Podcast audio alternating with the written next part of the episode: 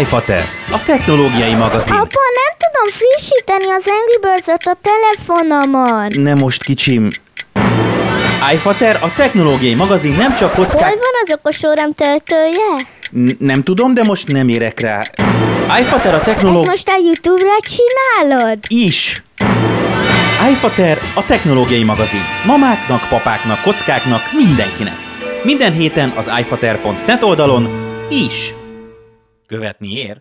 Szép jó napot, estét, reggelt, bármilyen napszakot kívánok mindenkinek. Ez itt az iFater 12. adása. Jó magam, Fekete Gábor vagyok, itt van velem Pápai Péter barátom. Sziasztok! Üdvözlök én is mindenkit, és nagyon jó híreink vannak több szempontból. Egyrészt azt kimerem jelenteni a mai adásban, legfeljebb majd visszavonja a player.hu, hogy hivatalosan is a player.hu-val közösen készül mostantól az iFater, tehát mondjuk tekinthetjük úgy, hogy az iFater az a player.hu technológiai podcastja lesz, és ez azért jó hír, mert még több emberhez eljutunk, ott is találkoztok velünk, és aztán ki tudja, hogy a szó legnemesebb értelmében meddig fajul el ez a dolog a két médium között. Ugye, ha valaki nem tudná, a player.hu egy igazán magas minőségű és jó férfi magazin, de ez nem azt jelenti, hogy nincsenek rajta a hölgyeknek vagy a női témákat. Ők nem érintik és nem foglalkoznak vele, ettől függetlenül dedikáltan inkább egy férfi magazinról van szó. Igen, most bólogathatsz, vannak cicis nénik is, de nem úgy, hanem az egy másik hub, és az egy másik oldal. Szóval ez nagy öröm nekünk, reméljük, hogy a player.hu-nak és a srácoknak is öröm lesz a továbbiakban. Egyre többet találkozhattok velünk, illetve hetente találkozhattok velünk. Most már nem csak az iFater.net oldalon, hanem a player.hu keretein belül is. Na, a mai adásban lesz Huawei, és lesz Google, és lesz Apple. Ugye? Ez tuti. És lesz még pár tesztcuccunk is. Ez csak a hírek volt eddig, ami. Igen. Hát egy Xiaomi készülék van nálunk, ráadásul egy, mondjuk azt, hogy egy eléggé várt készülék, és egy nagyon kellemes meglepetés, bár ugye sosem szoktunk nagyot csalódni a Xiaomi termékekben, de most ezt így kézbefogva is egy nagyon kellemes készüléket kapunk, ez pedig a Mi 9T, és majd Peti mondja meg, hogy mi a különbség a sima Mi 9 és a T között, mert én ezt most fejből biztos, hogy nem fogom tudni, illetve nyilvánvalóan majd előveszem vagy a GSM Arenát, vagy a mobilarena.hu-t, vagy valamit, ahol már összehasonlították adott esetben a két készüléket, de hogy a Mi 9T van nálunk most teszten, csapjuk is bele. A műsorszám termék megjelenítést tartalmaz. Na, kell a pénz apáéknak az új Legonkra!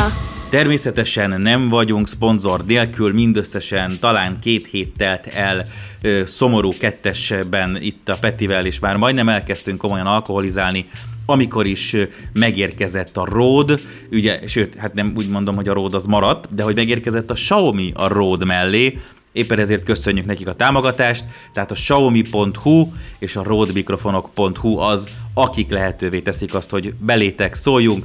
Köszönjük nekik, és gazdag, nagy sikereket kívánunk ennek a két cégnek is, és mindenki másnak, aki szeretne hozzájuk csatlakozni.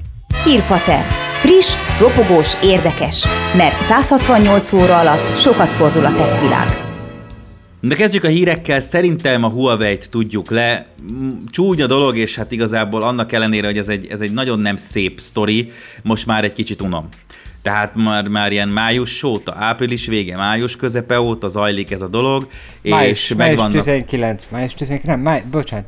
Május eleje óta, most hirtelen én sem tudom a pontos dátumot, de igen, tehát hogy egy idestova ugye most telt le az első 3 hónap nem régiben. Szóval, hogy most mi van? Tehát, hogy lejárt a 90 napon, nem teljesen 3 hónap, engedményi időszak, ami ugye arról szól, hogy mégiscsak lehet külön engedéllyel bizniszelni ezen az entity listen lévő cégekkel, ilyen például a Huawei is, de hogy több kínai cég is van ezen az entity listen, ezen a tiltó listán, hogy ugye annak idején azt mondta Trump, hogy nem lehet, no business, aztán azt mondta, hogy jó, 90 napig még lehet külön engedéllyel, és hát az van, hogy kértek engedélyt. Tehát, hogy így az van, hogy most így kértek egy pár engedélyt. Szám szerint mennyit? 100? 130-ot, de hogy igazából arról van szó, hogy eredetileg is valami ilyesmi volt, nem teljesen ért egyértelmű a kommunikáció ebben a témában, de eredetileg is, ha minden igaz, olyasmiről volt szó, hogy lehet bizniszelni?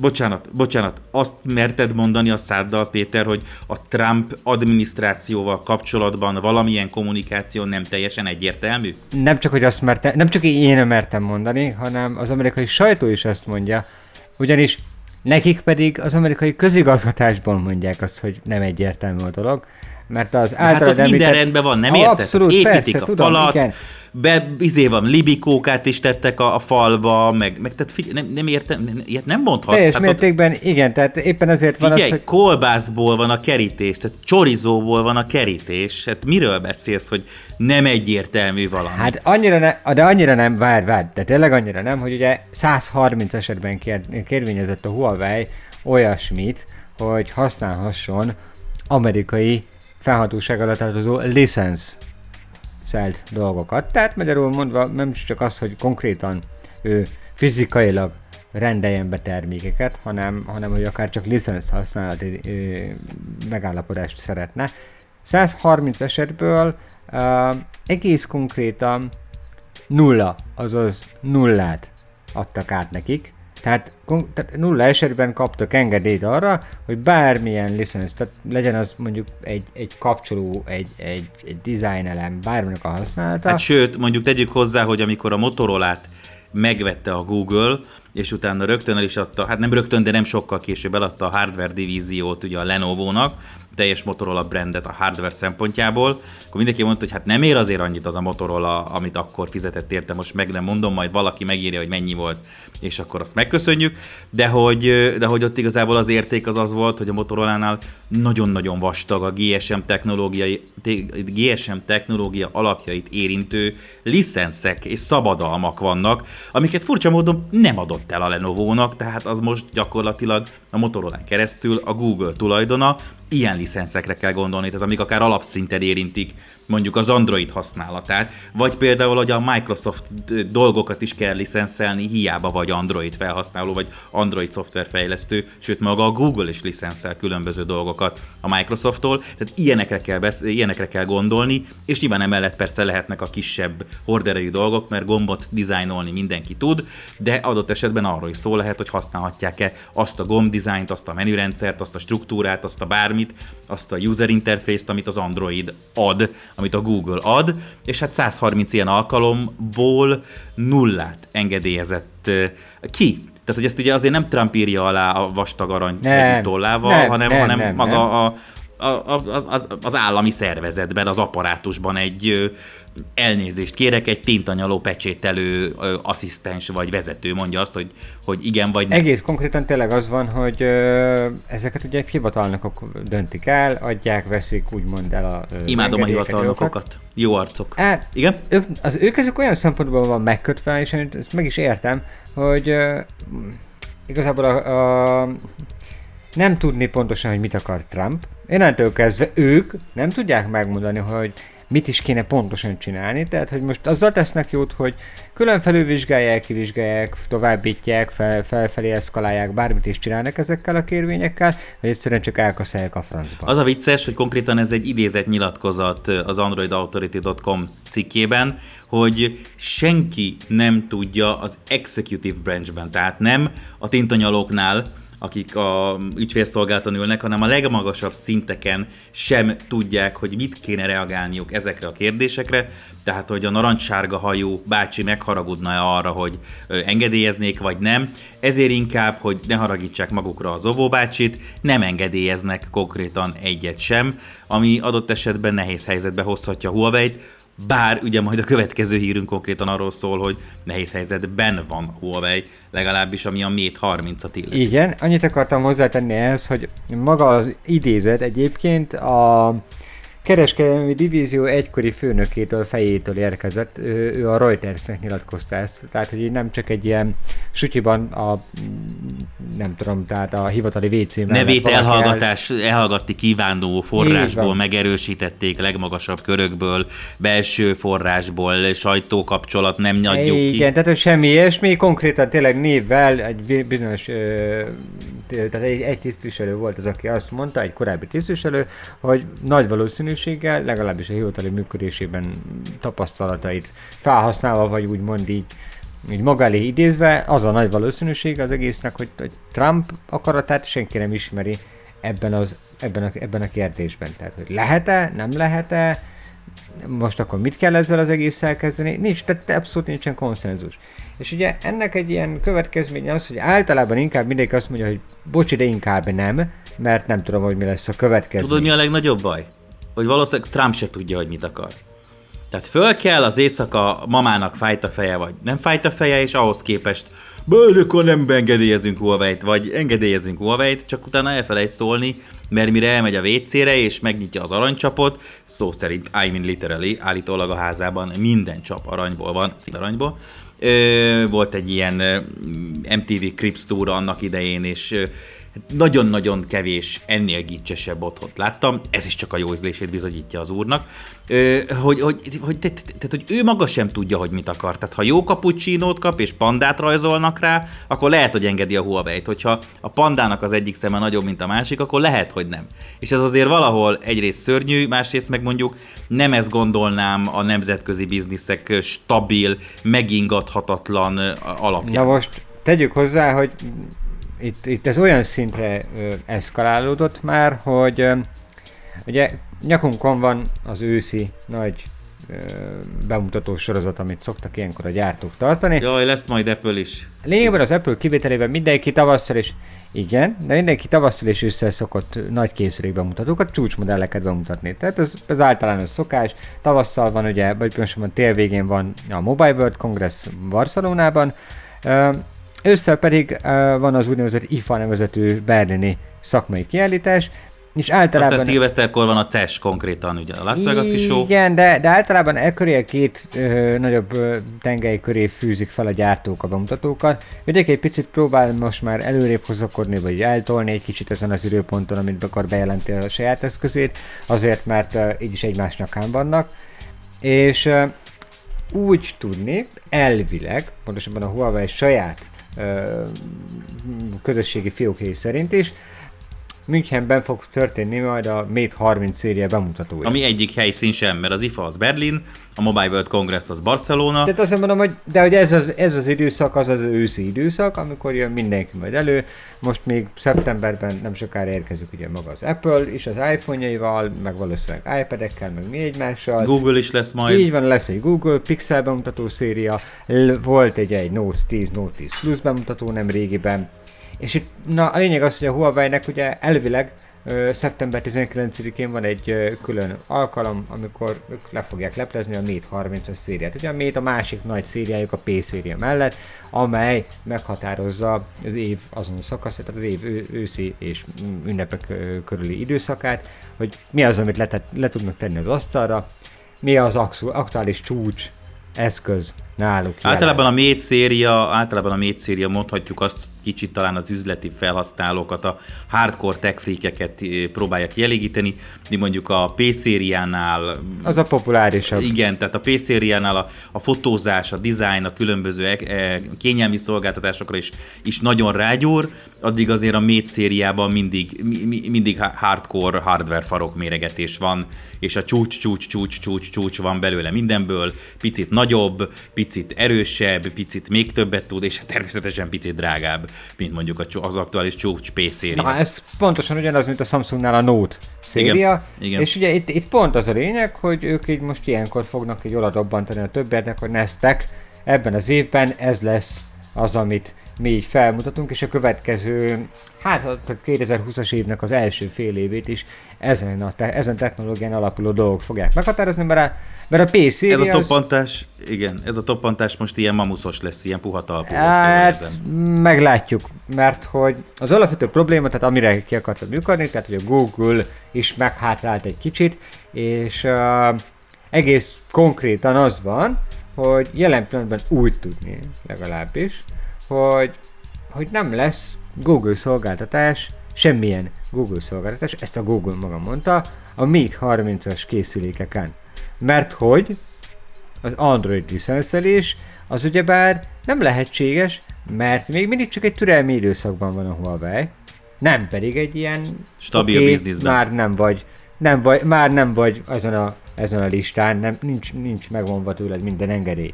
És annak idején ez volt az a nagy probléma, ami miatt felmerült az, hogy akkor most mi lesz a Huawei mobilos részlegével. És ugye itt még egyszer gyorsan hangsúlyozzuk ki, hogy a már meglévő, kintlevő készülékek azok kapják az Android frissítést. Az egy teljesen másik sztori. Itt arra van szó, hogy a jövőben mi kaphat meg milyen licenszt a Huawei termékei közül. És ez itt a legnagyobb probléma jelenleg, hogy úgy néz ki, hogy az Android licenszelést egyszerűen a gyártó, a szoftvergyártó, a Google nem fogja engedni. Addig, amíg nem tisztázódik egyértelműen a Huawei helyzete. Kijön az aktuális Huawei csúcsmodell, ami a hardcore hardware belsőt jelenti, és nem lesz Google Play, nem lesz Gmail, nem lesz Google Maps, nem lesz semmi. Tegyük hozzá, hogy valószínűleg a user, ha megveszi, bár kétlem, hogy így kiadja ebben a formában a Mate 30-at a Huawei, le tudja tölteni ezeket a szolgáltatásokat egyenként, de nem lesz gyárilag előtelepítve. Vagy le se lehet tölteni? Nem fogja. Ezek a szoftverek Androidra ugyanis csak és kizárólag egyetlen áruházban lelhetők fel, a Google Play áruházban. A Google Play áruház pedig nem licenszelhető egyrésztről a Huawei-nek alapból, másrésztről, ha nincs fent a Gmail, a Google Maps, a Google kereső és még egy-két ilyen apróság, ami Google szolgáltatás. Tehát egész konkrétan arról van szó, hogy nincs Google Play áruház, nincs semmilyen, ami... És nem is tudom letölteni? Nem. Azt mondja, Google Play megnézi, hogy ez Note 30, és akkor fel tudod hackelni, nem lesz rajta a szoftver, és kész, és ha letöltöd úgymond illegálisan egy ilyen APK fájlból, akkor nem tudom, hogy mi történik, senki nem tudja, mi történik. Valószínűleg a Google rendszere fel fogja ismerni azt, hogy hopp, ez nem kompatibilis készülék, tehát ez nem egy nagy kunst beleírni bármibe, hogy ismerje már fel a telefontípust, tehát eddig is felismeri a telefontípust. Sokat a Google Play áruház. Persze.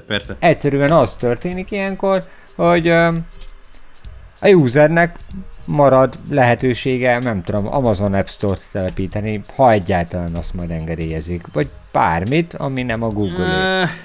Nem jó ez, Peti. Nincs ez jól. Ez nagyon sok szempontból nincs jól. Tehát ugye annak idején emlékszel, beszélgettünk arról, hogy én azért haragudtam a Google-ra az elején, amikor május 10 akárhányadikán, tök mindegy, május derekán, mondjuk így szépen, elkezdődött ez az egész hercehurca, hogy a Google az elsők között állt ki így a plénum elé, és mondta azt, hogy én apucival vagyok.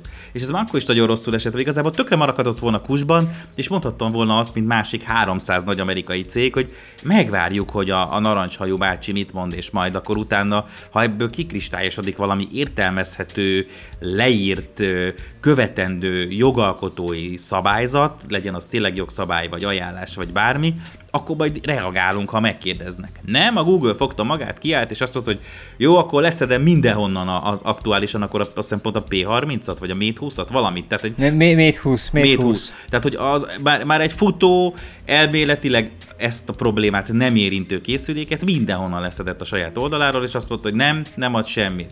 Most ugyanezt történik. Ácsi, egyrésztről érintette a dolog, mert a Google okosan csak onnan szedte le, ahol arról volt szó, hogy az Android Q, amit most már Android 10 néven fut, és ezt tudjuk, tehát az Android 10-et megkapja. Mert, hogy Peti, a kameratelefonok közül szedte le. A legjobban ajánlott kameratelefonok közül szedte le. Annak semmi köze az Android 10-hez. Jó, onnan is leszedte, de az Android 10-es fejlesztői csoportból szedte le elsőként, és akkor ott még onnan azt lehetett mondani. Onnan indult el. Igazad van, de ott még tényleg, ahol az Android-es fejlesztői kötösségből szedte le, mint támogatott eszköz, ott még azt lehetett mondani, hogy hello, persze, mert nem jár neki új Android, mert hogy a licenszelés is. Azt utána rögtön lekerült mindenhonnan máshonnan is.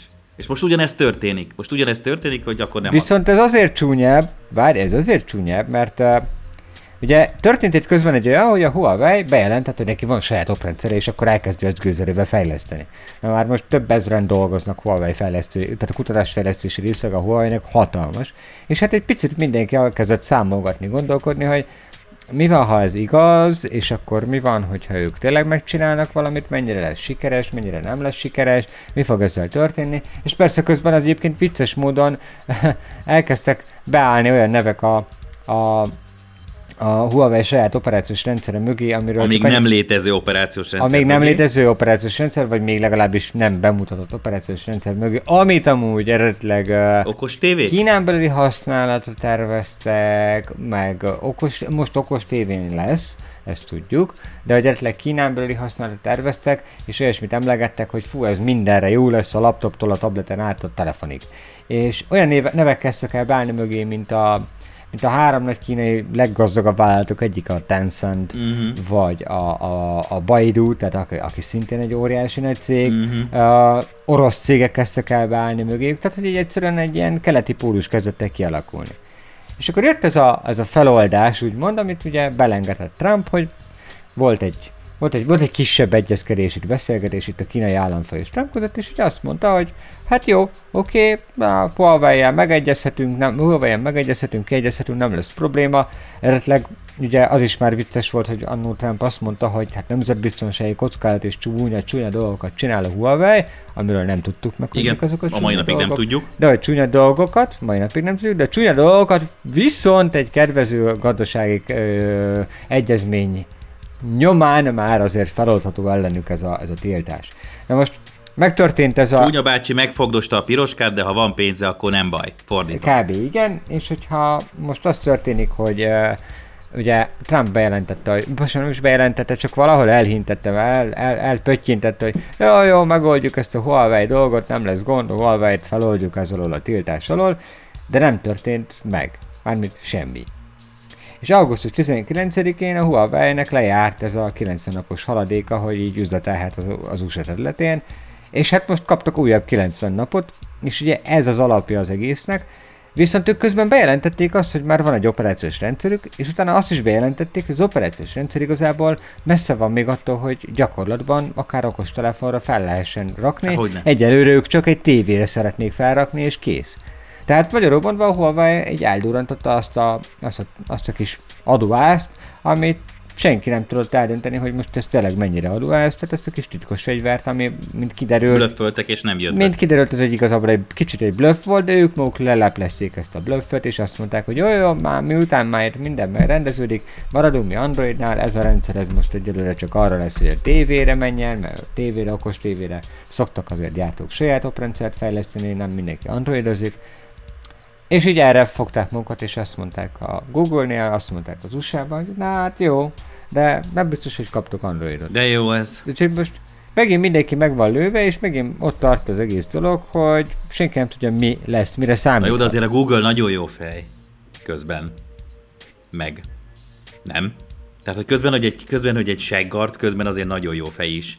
Mert hogy így egy évig kutakodott a milyen csoportjuk van neki? Valami Zero? Project Zero nevű csoportjuk. Project Zero, van egy Project Zero nevezetű csoportjuk, így van. És azt vették észre egy egyéves kutakodás után, hogy van egy pár olyan website, ami egészen durván mélyen bele tud nyúlni a figyelem, tessék kapcsolni a márkákat és a brandeket, így Google és egyéb viszonylatban, amerikai viszonylatban, az Apple felhasználók telefonjába engedett bejáratot, méghozzá egész mélyen kernel szinten, ugye az a mondás mostanában, hogy az iPhone és az Apple iOS rendszere az egyik legbiztonságosabb, mindig ilyenkor elő szoktam hozni, hogy annak idején a BlackBerry abból csinált bizniszt, hogy se nem csinált szép, se nem csinált könnyen használható telefonokat, ellenben azt mondta, hogy az enyém a legbiztonságosabb rendszer, így aztán a teljes amerikai nemzetbiztonságtól kezdve a komolyabb nagy cégekig mindenkit köteleztek arra, hogy BlackBerry-t használjon,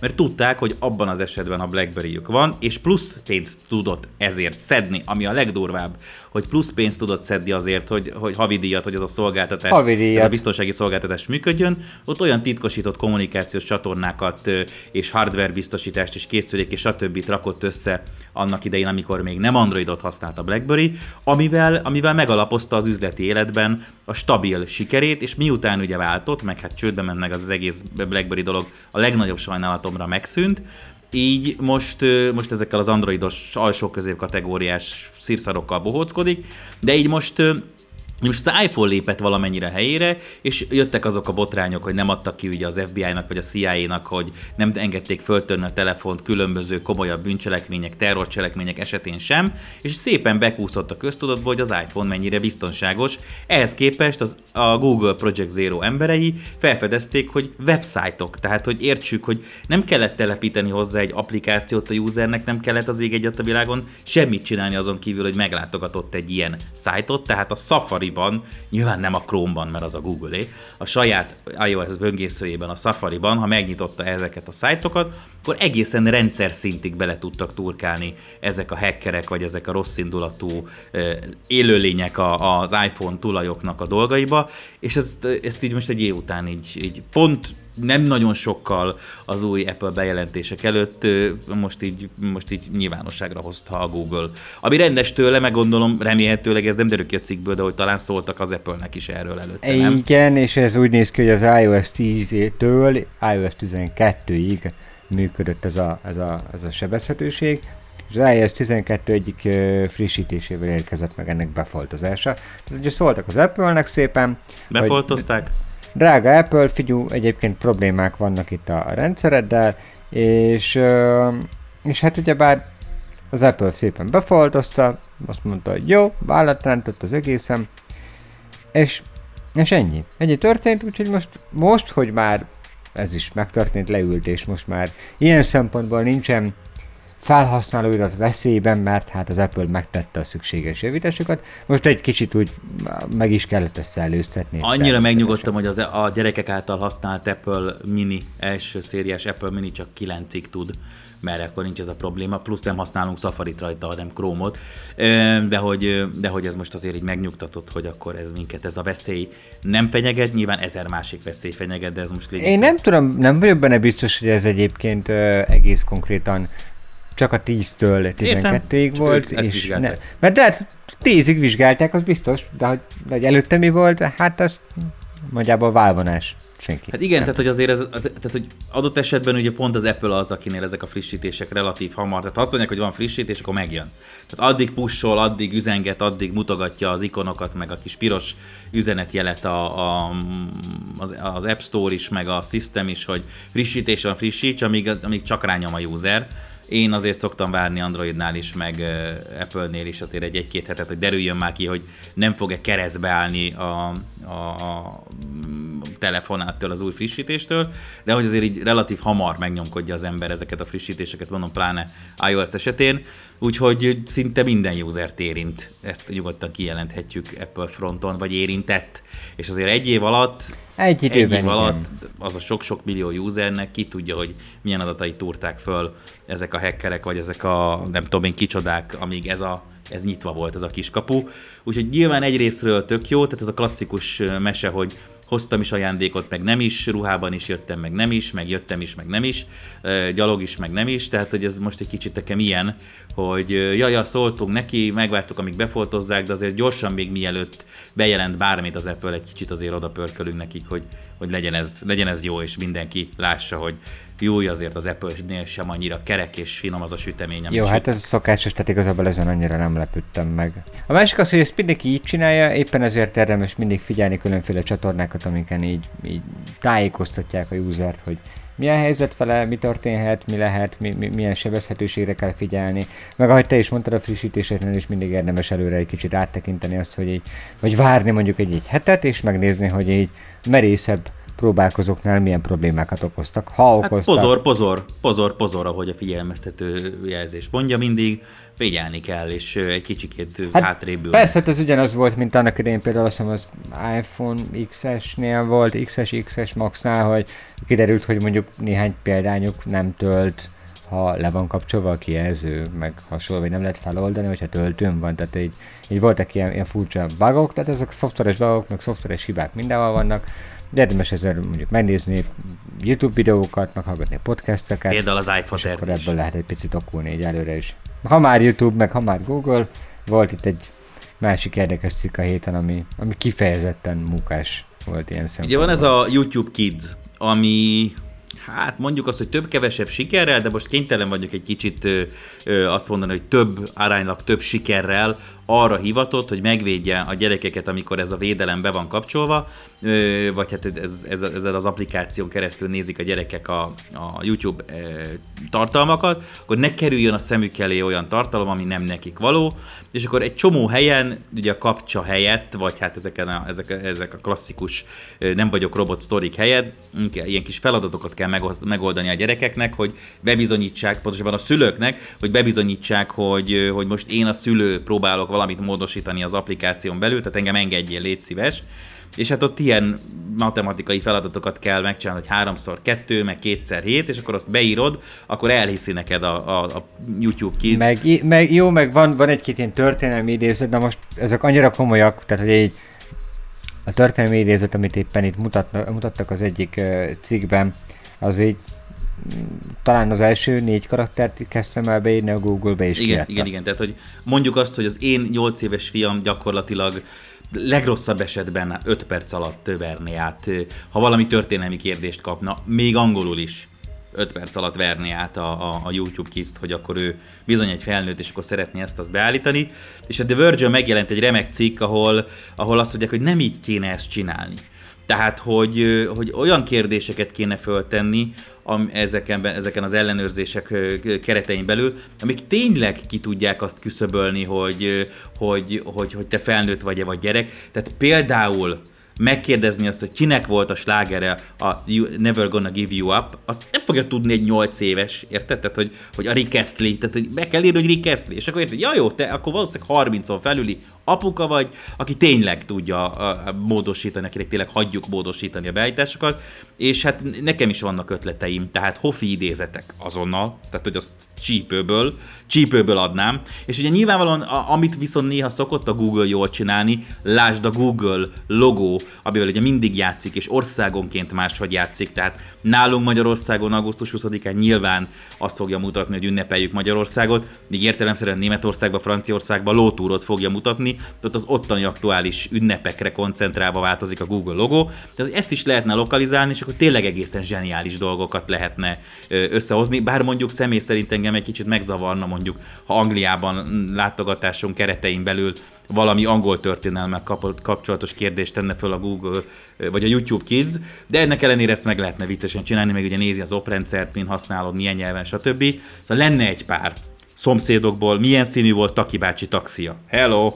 Hát ezt honnan tudná egy 8-10 éves gyerek, nem? Jó, hát ezekre mindenre rá lehet keresni, tehát mindenre azt lehet mondani, hogy Google-öz ki, de kicsit nehezebb. A metódusa más, tehát hogy egy kicsit másképp kell gondolkodni, egy kicsit komplexebb gondolkodást igényel, és így végig kell gondolni, hogy mi is alapvetően a kérdés forrása, tehát nem minden esetben működne az olyan egyszerűen, és pont az lenne a lényeg, és az írónő, tehát a szerkesztőnő, aki ezt publikálta, hogy neki milyen tippjei vannak, ő pont erre hajtott rá, hogy nem csak keresni kell ilyen a válaszokat, hanem inkább egy picit utána is gondolni, hogy mit is kérdeztek, tehát hogy így nem menjen ennyire automatikusan egyszerűen.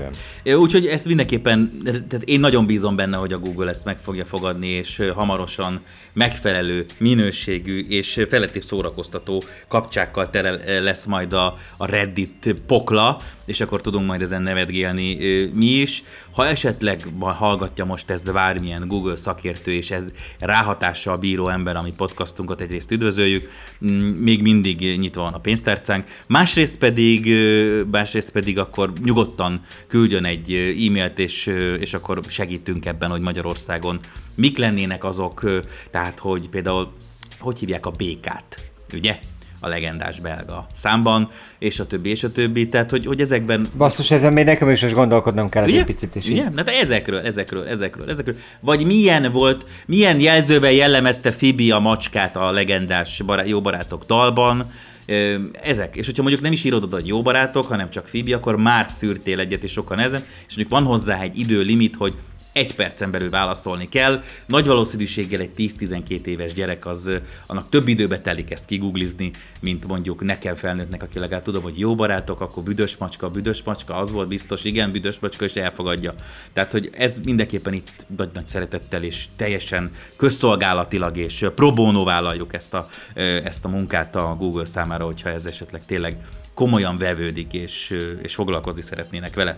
De szerintem most teszteljünk egyet, mert az a cucc, ami itt van, az nekem egy régóta az első igazán kellemes mobilos meglepetés. Pokoljan unom a mobilokat, ez csak azért mondom. Jó, igen. Tesztpad. Mit, miért, mennyiért? Szubjektív kecsere bemutató. Hát akkor nézzük meg, hogy mi is a mai tesztalanyunk. Kezdhetjük egy nagyon szar átkötéssel. Akaratlan borzasztó szóviccnek ágyaztam meg, igen. Addig rákeresek a sima Mi 9-re, mert azt fogalmam sincs. Tudom, hogy az az erősebb, meg az a drágább, de hogy az Mi 9. Érted? Mi 9? Igen. Na jó, oké. Ebből lesz egy pár, rohadt fáradt vagyok, tehát túl vagyok egy raktárpakoláson, rohadt fáradt vagyok, úgyhogy ebből lesz. Nem kell a gamesmi9.com, hanem a Xiaomi Mi 9 kell. Igen, megvan. Jó, na én addig megpróbálom inkább kontextusba helyezni szépen, hogy mi a mai tesztalanyunk. Hogy a Mi 9T-ről beszélgetünk. Xiaomi, na most Mi 9T. Xiaomi gyártmány, és egyébként picit megint szokásomhoz híven, megint egy picit messzebbről indítom a dolgot.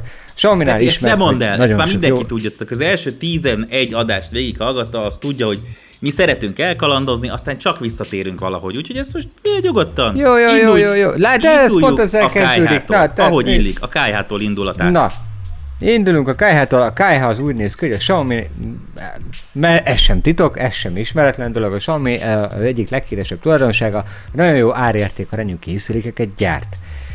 És itt jönne az a tavalyi ilyen megmozdulás a Xiaomi részéről, hogy tavaly bedobtak a köztudatba például egy új márkát, a Pocophone. De még abból csak együnk van, ugye? Nagyon az jó árértékarányú.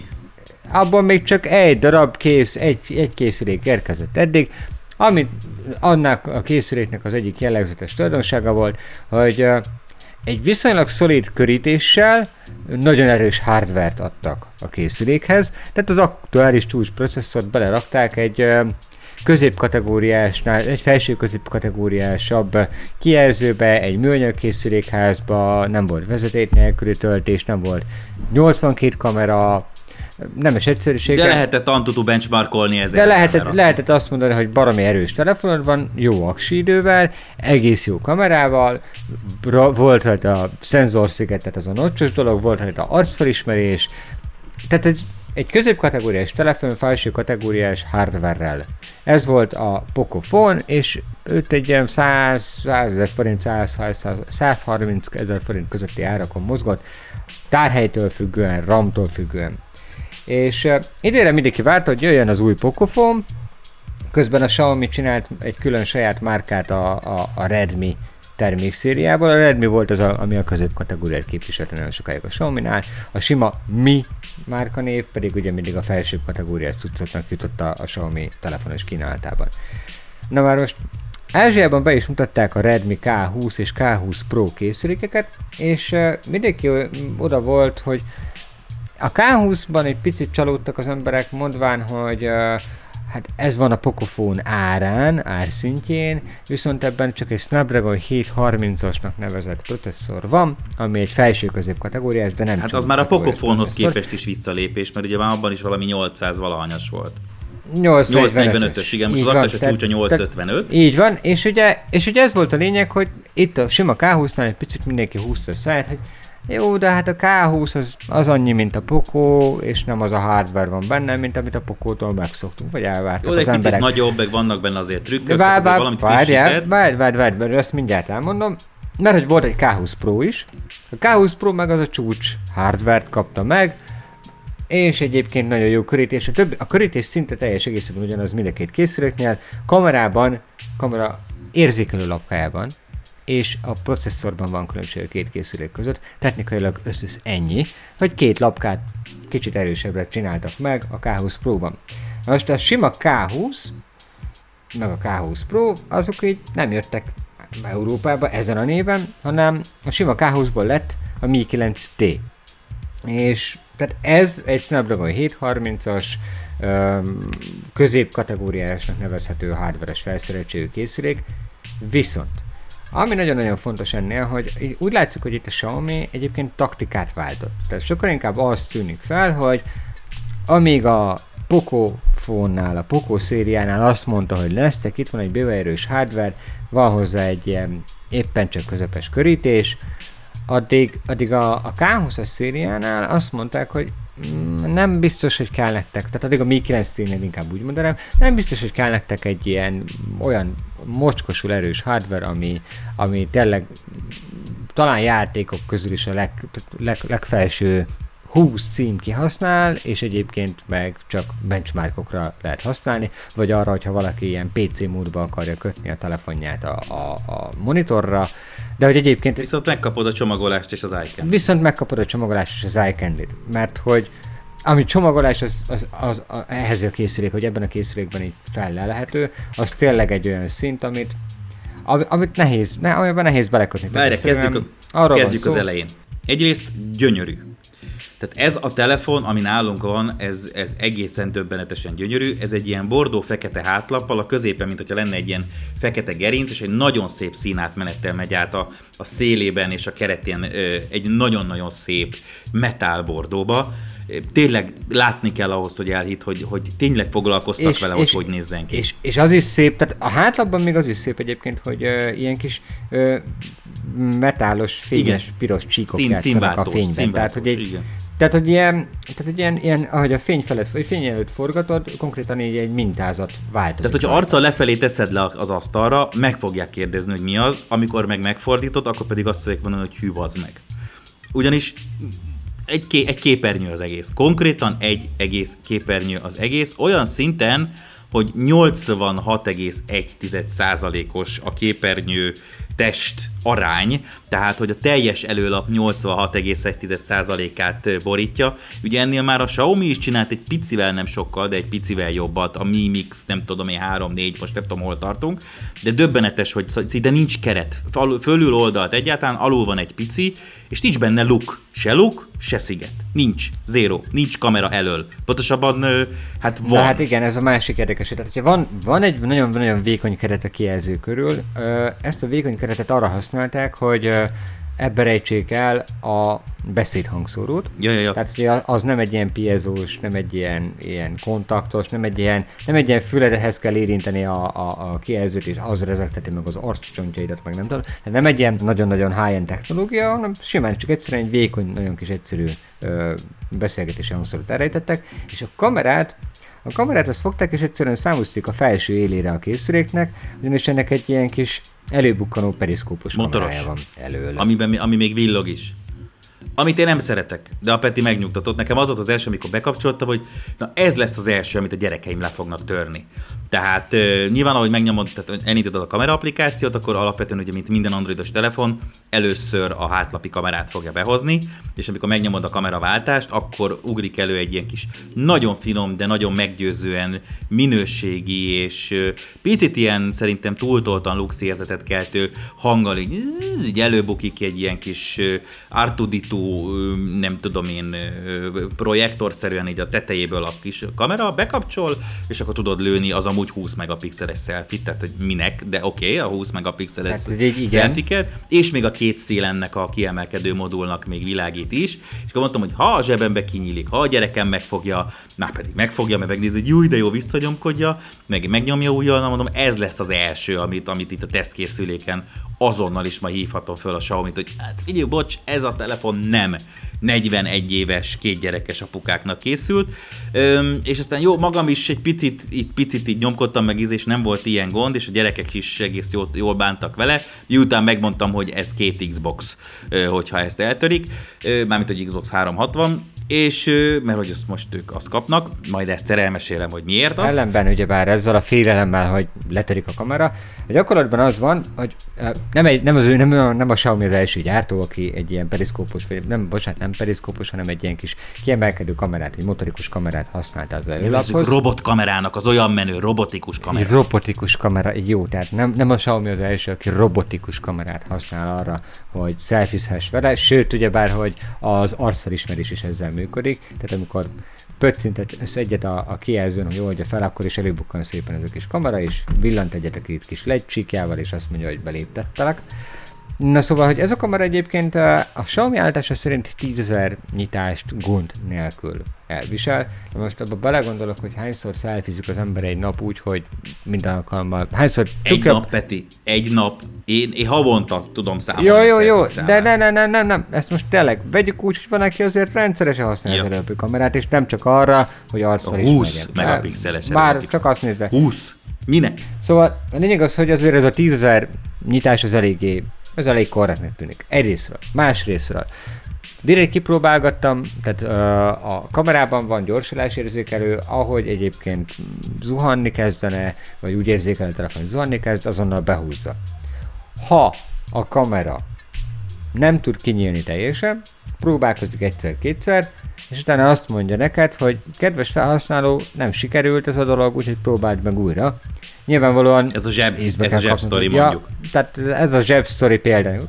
Nyilvánvalóan, hogy hol olvasod is ezt a kijelentését ennek a telefonnak, akkor el tudod mondani, hogy ja, bakker, hát blokkolom a kamerát. Jó. Plusz, ha elkezded benyomogatni a kamerát, akkor úgy értem észrevész, hogy hopp, neked valamilyen machinálási szándékod van ezzel a kis kamerával, úgyhogy inkább visszahúzza a készülést. Te azt mered mondani, hogy odaadhatnám a zombinak. Nem azt mondom, hogy letörhetetlen, minden széttörhető és minden letörhető. Erre egy YouTube csatorna van és él és virul, hogy minden széttör és minden szétszer az ember. Ez a Jerry Riggs Everything.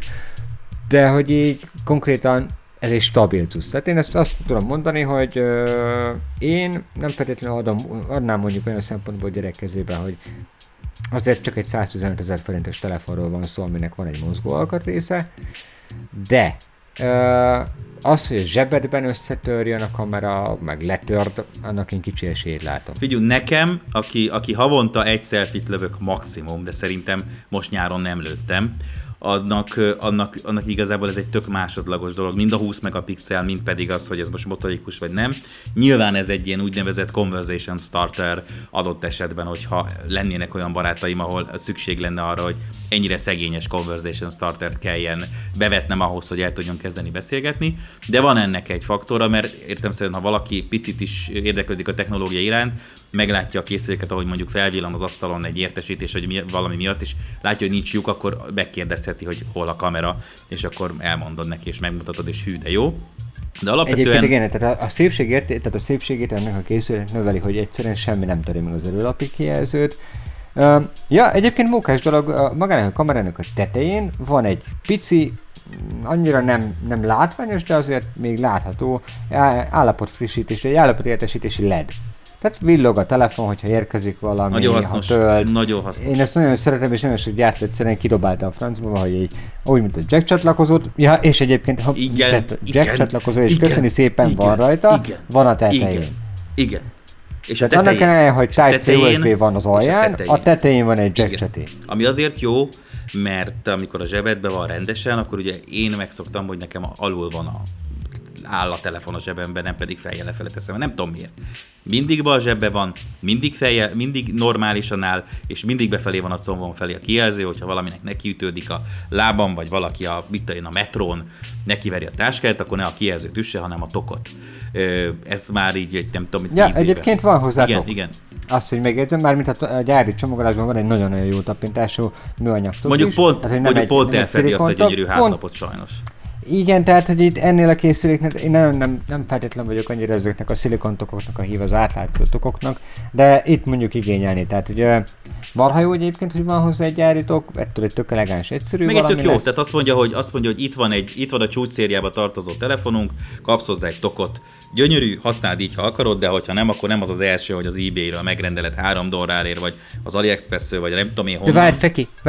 Várj, azt mondta csúcsszériába. Ez a poén az egészben, hogy ez a telefon, ez egy középkategóriás telefon. Semmilyen szinten nem a csúcskategóriát akarják ezzel betolni. Értem, de ugye magáról a Mi szériáról beszélünk, akkor ez eddig a tetejét jelentette a Xiaomi-nak. Jó, igen. Most tényleg azt gondolom, hogy megcsinálták a Pocophone fordítottját, amit te is mondtál, hogy neztek, itt van a csinos külső, meg te nem akarsz a leges-leges legbrutálisabb PUBG, meg nem tudom én, vagy még annál is nehezebb és durvább 3D-s játékokkal játszani, akkor neked itt van egy gyönyörű szép telefon, amit párba tehetsz bármilyen iPhone mellé, vagy bármilyen prémium készülék mellé, Samsung Note mellé, stb. Mellé, mind kinézetben, mind külalakban, mind kialakításban, minden szempontból, de ne várd azt, hogy ezzel fogod álló farokkal mutogatni az AnTuTu benchmark eredményeidet a különböző Xiaomi és Android fórumokon. Nekem ez oké. 115 000. Igen, és tegyük hozzá, hogy mi van még benne, mert ez még mindig csak a külsőség volt, kb.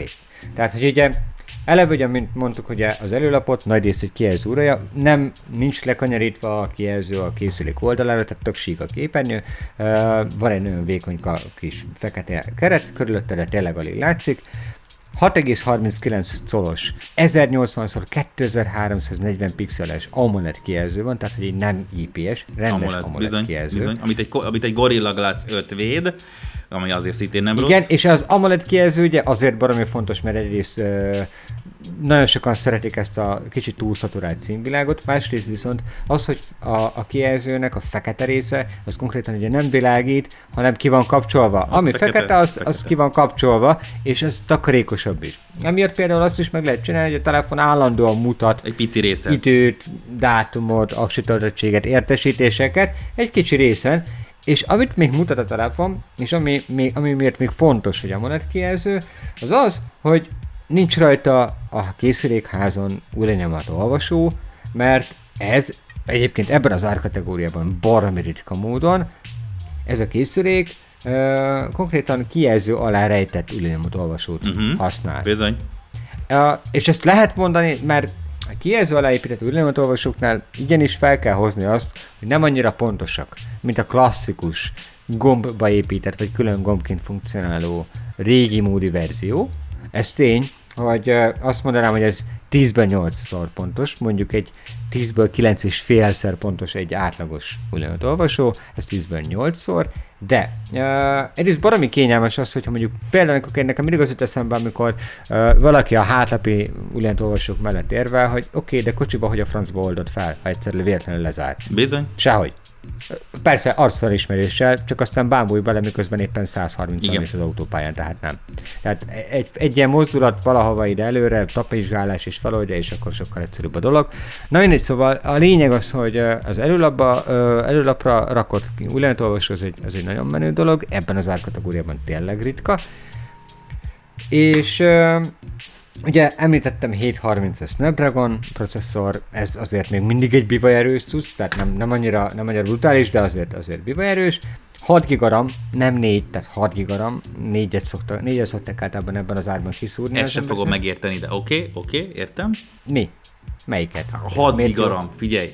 Tehát a feleségem ThinkPad-jében 4 van. Tudom, hogy nem úgy kell nézni, tudom, hogy hülyeség. Nem. És eleve nekem az én telefonomban 4 GB RAM van, 2 évvel ezelőtti csúcsmodellről beszélünk, és már megérzem azt, hogy hányszor zárogat be alkalmazásokat, mert ezek az alkalmazások elkezdenek egyre több és több rendszereszközt használni, és egyre durvábban. Nem tudsz valamit csinálni, tehát ha van egy Facebook, fenn van egy Instagram, fenn vannak különféle közösségi alkalmazások, fenn van térkép, akkor előbb-utóbb valamit elkezd bezárogatni a háttérben, mert 4 GB RAM. És ugye... Zárja be, letoljam, zárja be. De ne zárja be, ne zárjon be mindent, tehát nem kell, hogy mindent újra töltsön. Ugye a Xiaominál pont az egyik ilyen dolog, amit a szoftveres szokott csinálni, egy picit túl agresszívan kezeli a memóriát. Az előnye megvan, hogy fluid a telefon, az a hátránya megvan, hogy bizonyos alkalmazások, amiknek mondjuk értesítéseket kéne küldenie mondjuk az okos órára, a fitness karpántodra, bármire, azok, ha nem gyári alkalmazások, lehet, hogy éppenséggel nem fogják elküldeni az értesítést. És ugyanez szokott a baj lenni a kevés rendszermemóriával is. Ha nincs benne az elég rendszermemória, akkor megint meg kell várni, hogy újra tölt valamit, a navigációnál ez mondjuk kifejezetten ciki tud lenni. Szóval 6 GB RAM... Na látod, ez a különbség, ez is különbség kettőnk között. 6 GB RAM szerintem kell. Tehát, hogy így az igenis ezen az árkategórián nagyon-nagyon kedves dolog. 4 GB RAM-mal meg lehet élni lehet ezen az árszinten, tehát az egy 115-es árszinten, de külön én kifejezetten előnyként tartom számon, hogy ezt bele tudták tolni. Azt is tegyük hozzá, hogy nem bohockodtak ilyen 16 meg 32-es háttértára, hanem vagy 64 vagy 128, nyilván a 128-os az nem 115 000 forint, de hogy szerintem azért 64 gigával el lehet lenni. Arra nem emlékszem, hogy bővíthető? Az már bőven bővíthető? Nem bővíthető, tehát ott azért vágtak egy picit az áron, hogy oké, ide microSD kártyákat már nem tologász be az ember, de annyira nem feltétlenül érzem ennek szükségét, tehát azért 64x100... Tripla kamera, mert most már a dupla nem menő. Jó, tripla kamera, és ebből is a fő kamera az 48 megapixeles. Úristen, 1.8-as 48 megapixeles kamera. Igen, 1.8-as a numerikus apertúra, tehát az azt jelenti, hogy sötétben egész korrekt. Nem csúcs, tehát abszolút nem csúcs ez az egész rendszer, viszont 115 000 forintos ár még mindig, és még annyiszor el fogom mondani, ahányszor csak lehet. Tehát ezen az áron tripla kamerát, amiből az egyik az egy nagy látószögű, a másik pedig egy kétszeres optikai zoomot is kínál, hát így, ez egy nagyon menő cucc. Tehát én most egy kicsit azt mondanám, hogy itt az olyan gyártók, mint mondjuk például a Kokáját, A Huawei, a P30-assal, és én tudom, hogy már földbegyepáltam 500-szor azt a készüléket, hogy nekem az pont nem tetszik a P-szériából, a sima P30-as, de a sima P30-assal, ha nem is veszi fel a versenyt az a kamera, de azért az árkülönbözet az bőségesen sokkal-sokkal inkább látszik, hogy nem ad annyival többet. Tehát elég durva fotókat lehet felelőni, tényleg szép képeket tud, főleg nappal, az esti mód az szó-szó, az azért még mindig a csúcs kategóriában érezhetően jó. Az nem csak a lapkába múlik. Hát ez abszolút nem csak a lapkán múlik, tehát ez nagyon sok mindenen múlik ilyen szempontból.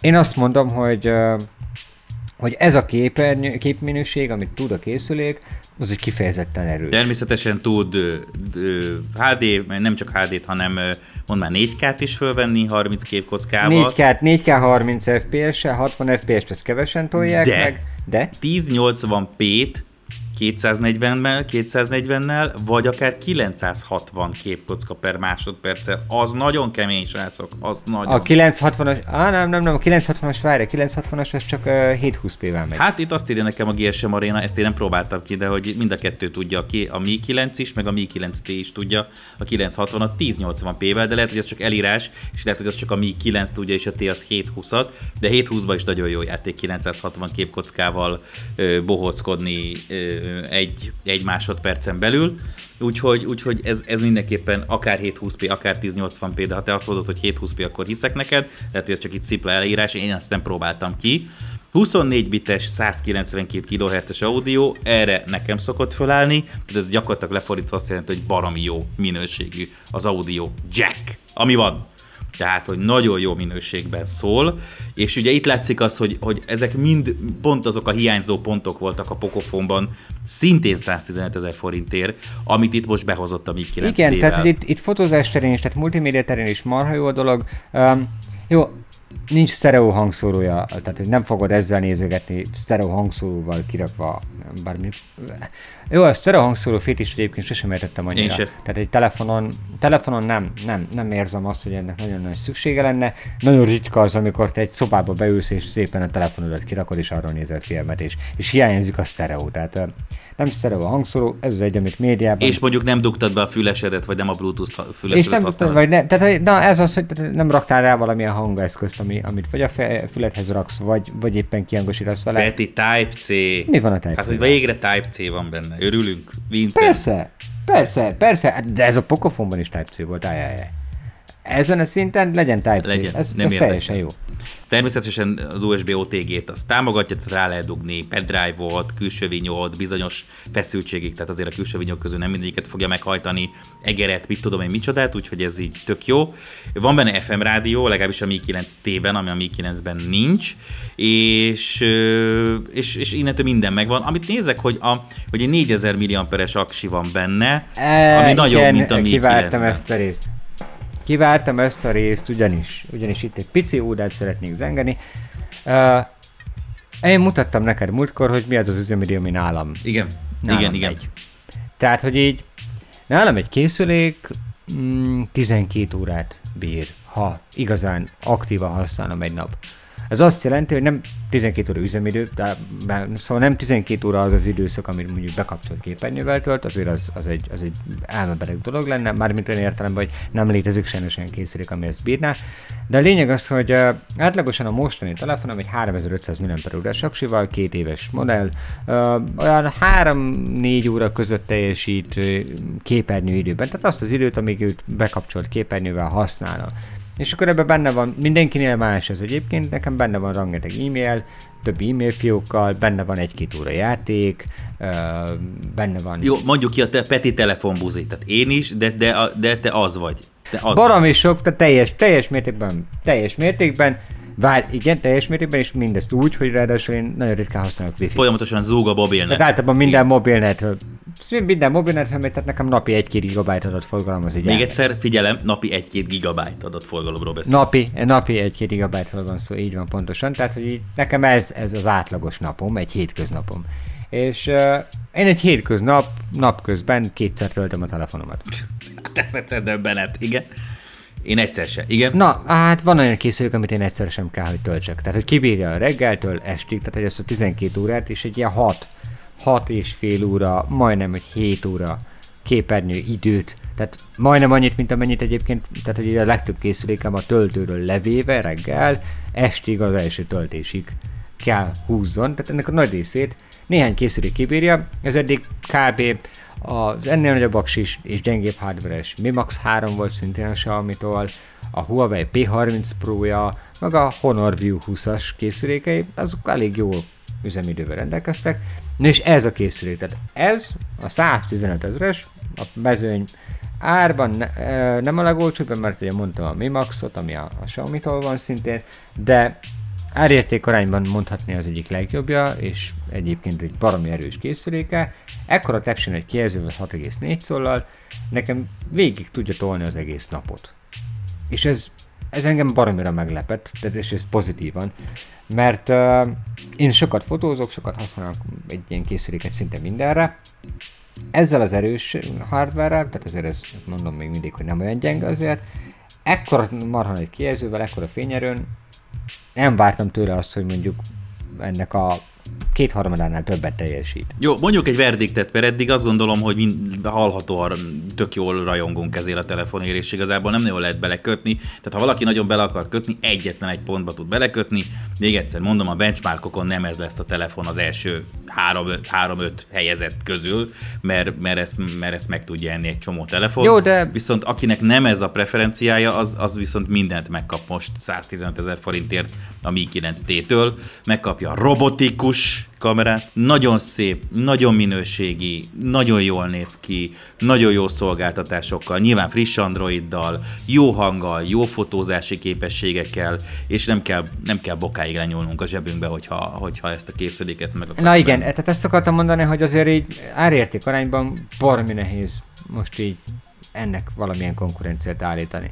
Van egy-kettő, amit tudnék így hirtelenjében mondani, és azok egyébként már inkább régebbi és csúcskategóriából leárazott készülékek, de olyat, ami jelenleg frissen, ropogósan, teljesen boltból éppen, hogy elhozható készülékként, ezt a szintet ezen az áron tudja, nem.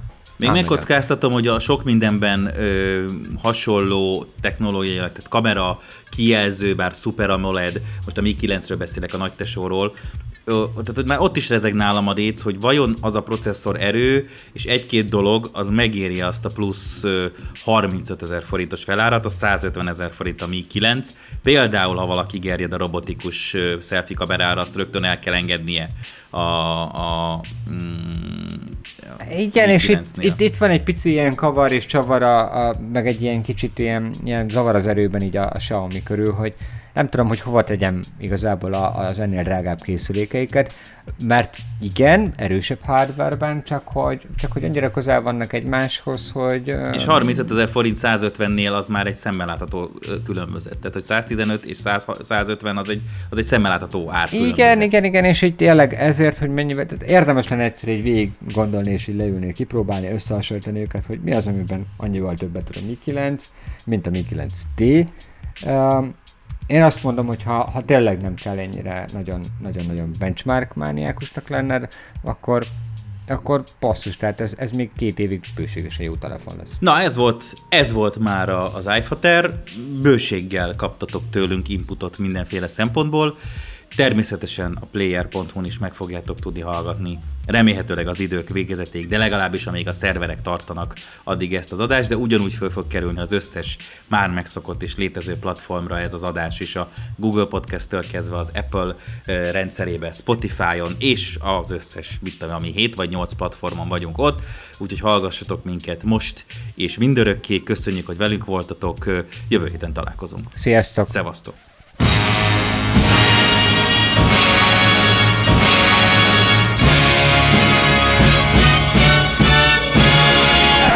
Ezt komolyan kell felolvasni, jó? A műsorszám termék megjelenítést tartalmaz. Nem a halott titorodat.